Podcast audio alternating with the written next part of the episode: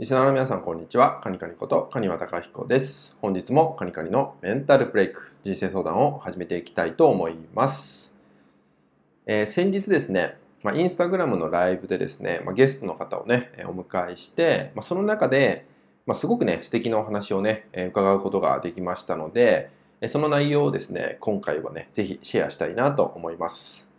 えーそれはどんなことかっていうとですね、えーよくね、こう落ち込んでしまうってことがね、えーある方多いんじゃないかなと思うんですよね。まあ、いろんなことがあって、まあ、自分の状態がネガティブになりやすくて、でそれによって、まあ、落ち込んでしまうってことがああると思うんですけど、まあ、そのね、落ち込んでしまった時に、まあ、あえてですね、抵抗しない向き合い方っていうね、お話を伺ったんですね。えーこれをね、僕も聞いてて、もう本当その通りだなって思ったんですけど、えー特に落ち込んでる時とかね、ネガティブな状態に自分がいる時っていうのは、その状態を、まあ、抵抗してしまうってことがあるんですよね。まあ、つまり元気にならなきゃいけない。ポジティブに考えなきゃいけないといったように、その今の状態、ネガティブである状態そのものを否定してしまうなんてこともね、起きちゃうんですよね。でこんな自分で痛くないとか、この状態を早く抜け出したいって言ったように、まあ、あたかもこの状態でいる自分が、まあ、良くないものって言ったようにね、自分じゃない良くないものって捉えてしまうことで、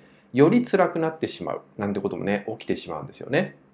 なので、あえてですね、落ち込んでる時は、その状態に浸ってみるのもありなんじゃないかなっていう話なんですよね。そう、とことんそれを、まあ、味わってみることで、そうすると、思いのほか、